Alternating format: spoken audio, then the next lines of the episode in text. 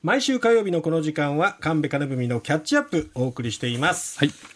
えー、吉野ヶ里、はい。えー先月ニュースが全国をかけ、ま、回ってましたね。そうですね。盛り上がりましたよね、うん。でもその後シュンと。そうですシュンとしてますよね、うん。あの1年ほど前にこの吉野ヶ里で10年ぶりの本格発掘始まるっていうのをこのコーナーでお話ししたときに、はい。えー僕私ものすものすごく期待してたんですよね、ん。で楽しみだなと思って話したんですけど、ええ。いざ6月に調査が始まるにあたって、はなんか地元がの人たちそれからファンが盛り上がりすぎてて、どっかで僕はこうひ気持ちが引いてたんですよ。なんか神戸さんそんなに盛り上がってないなって思っていました、ね。でしょ、あの、うん。これすぐ話されると思ってたのいにそうそうそう。あの謎エリアあそのネーミングもいいいいと思うんですけど、うん。まあ、知事さんから率先して記者会見、まだはい。物が出てないんですよね。その時点から盛り上げ、うん。始まってましたからね、でなんかねこう歴史学と少しずれてきた、あー地元盛り上がり、んうんうん地域振興みたいな感じの匂いもなんかするので、うん。やっぱり、えーまあ、僕らのジャーナリズムの仕事もそうですし歴史学もそうなんですけど、ファクトが一番大事なので、うん。ファクトが出てから盛り上がりませんかとどっかで思ったのなるほど。ですね。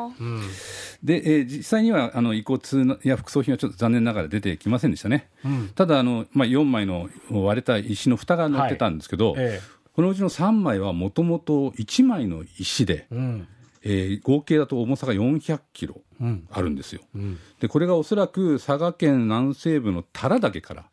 船に乗って40キロほど運んできたものだろうというふうに今見られているんですね。有明海を通して、はいはい、へこういう話がね、うん。すごいなって思うんですなるほど、やっぱりあの人間、えーまあ、弥生時代こう、うん、あたりの人間も今の私たちと全く変わらないので、まあ、知識やね、えーなどが違うかもしれないけど、喜び、悲しみ、肉体の、ね、使い方、何にも変わらないわけですよ、ん。私たちと同じような人間がああやって物がない中で運んできたって考えるとすごいなって思うんですよね。まあ、こういったことであの吉野ヶ里の含めて弥生邪馬台国の話が盛り上がったんですけど、えどうもね、こう僕、もうちょっと知りたいと前から思ってたんです。えはい。大体僕が買うときって、こう通誌で20巻ぐらい日本の歴史みたいなのが出たときに、えー古代史をそ一緒に買ってみて、ほいつも古代史僕は専門で全然ないんですけど、はい。あ今こんな風になってるんだなっていうことを知るんですよね。ん。でそれはしばらくしてなかったので、ん。今古代史どうなってるのかなとずっと思っていたところに、この本が出たんですよ。うなんていうタイトルですえーか、福岡市のあずさ書院さんから、えーよもやま邪馬台国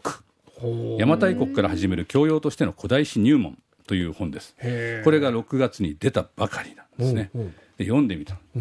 まさにこれこそ今ね私が読みたかった本だったんです。求めていたものが、はい、はい。へえー冷静にね、まあ、え邪馬台国が近畿にあったんじゃないか私たちのいる九州にあったんじゃないか。いろんな議論があって、そうですね。自分のところに持ってきたい気持ちが強い人が多いのも分かるんですけど、ええ。まあ、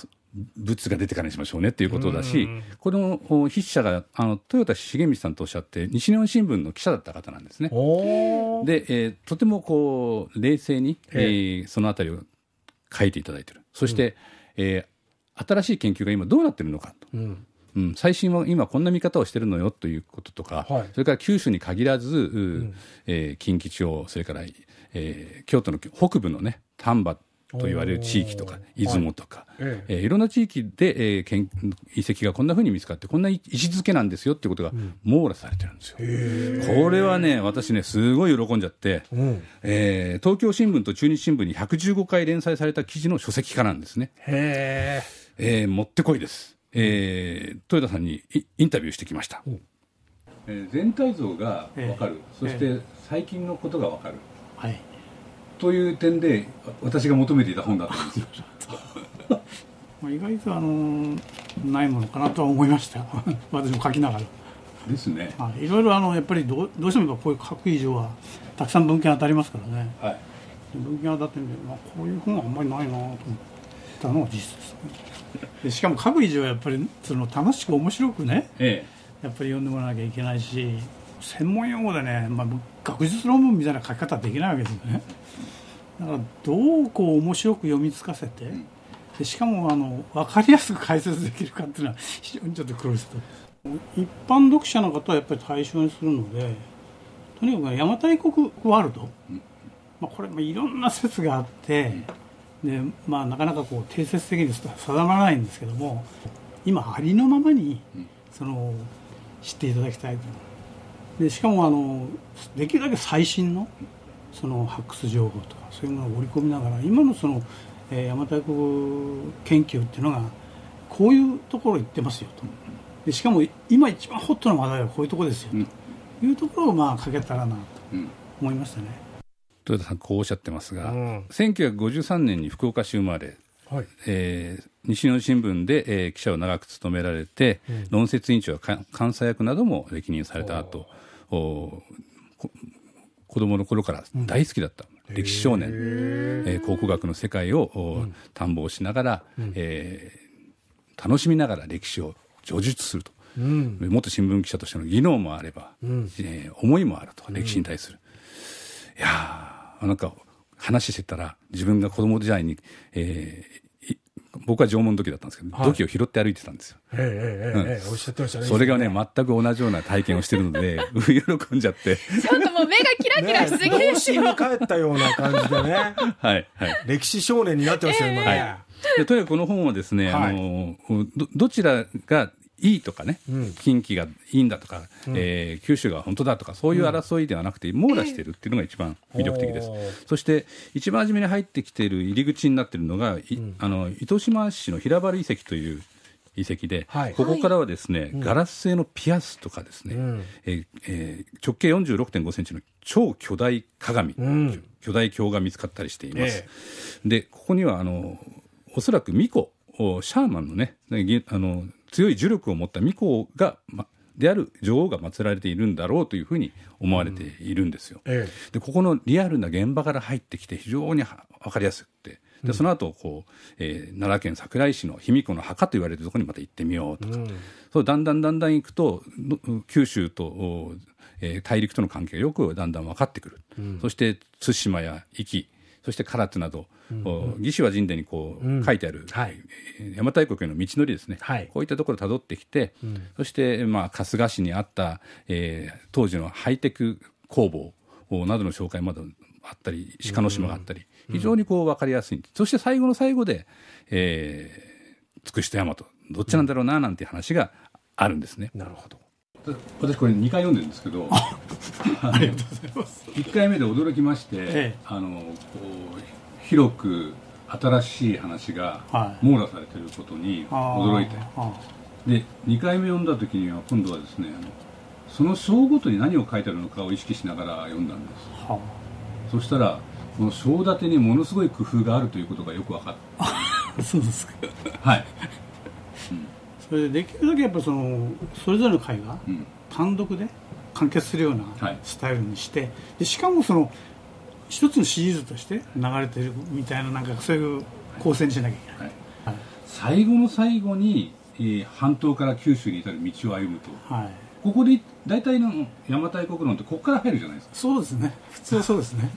最後に入ってらっしゃるんですよ、はいそして最後につくしと大和はい。お両論があると、はい。この章立ては見事だなとあありがとうございます。2回目読んだ時の方があのあなるほど。しっかりとしかしそこまで読んでいただいて本当にあの必勝冥利につきますね。私も好きなので こんな話をしながらですね、えー楽しく本を読めるんですよ、うん分かりやすいです楽しくて、えー分かりやすい歴史の本としては入門書として最適だなというのが私の印象ですね、そして、まあ、一体どこにあったんだろうなと、はい。あれももういろんな意見があっていいんですけど、うん。えー最終的なものが出てきて決まってくるとは思うんですが、そのものについて、えー豊田さんにちょっと聞いてみました、うん。7万個のその巨大な国がじゃあどこにあるのかって話になるわけですね。それが出てくるとあやっぱりここは大和帝国だったということになるんですよね。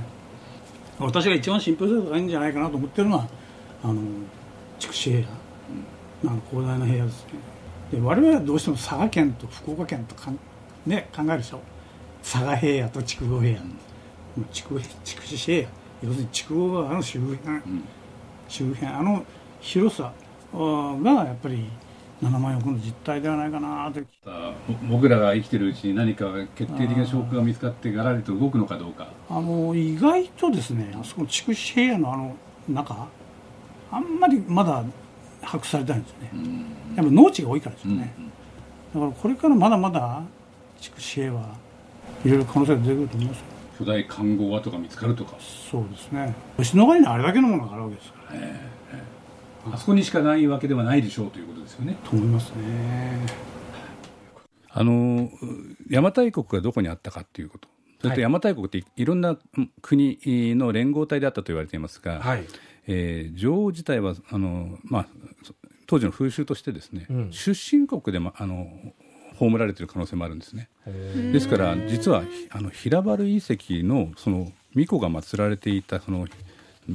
糸島の平原遺跡は、卑弥呼の墓ではないかという見方をしている研究者もいるんですよ。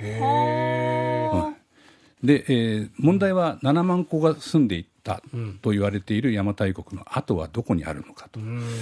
でまだまだあ筑後筑紫平野にもね、うん、あの発掘できてない場所いっぱいありますので、うん、突然どこかから出てくる可能性はって十分あると。だから逆に言うとあの近畿の,、あの奈良県桜井市にある牧向遺跡ですね、はい、えー、のあたりでも発掘されている部分は2%に過ぎないそうです。だまだまだなんですよ。2%、うん、膨らみますね。そうなんです。そうなんです。物がどこにどうだって出てくるか、そしてそれ何が出てくるか、まあ多分家が家もありますので断片的ですよね、うん、断片的なものが出てくるんだけど、それを積み重ねていくとどんな歴史像が結べるのか、うん、こういったところが歴史の非常に面白いところなんで、すごく僕は期待をしています。それから吉野ヶ里も、はい、あの謎エリアと言われてるところ本当に重要な場所なんですよ。ええ、僕まだ何かあると思いますね。あると思います。まあそれがすぐに邪馬台国がここだっていう証拠が出てくるかって言われたら、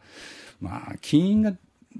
出てこないとですね、金融関係の証拠が出てこないとそうはならないと思いますが、まあ、本当はこう大きな集落跡がどこかからどんと見つかると非常に分かりやすくなってくるのではないかと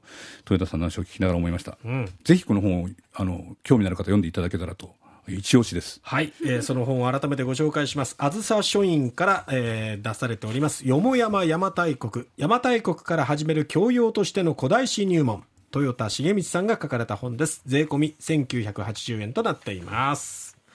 ということで、ここまで神戸金文のキャッチアップお送りしました。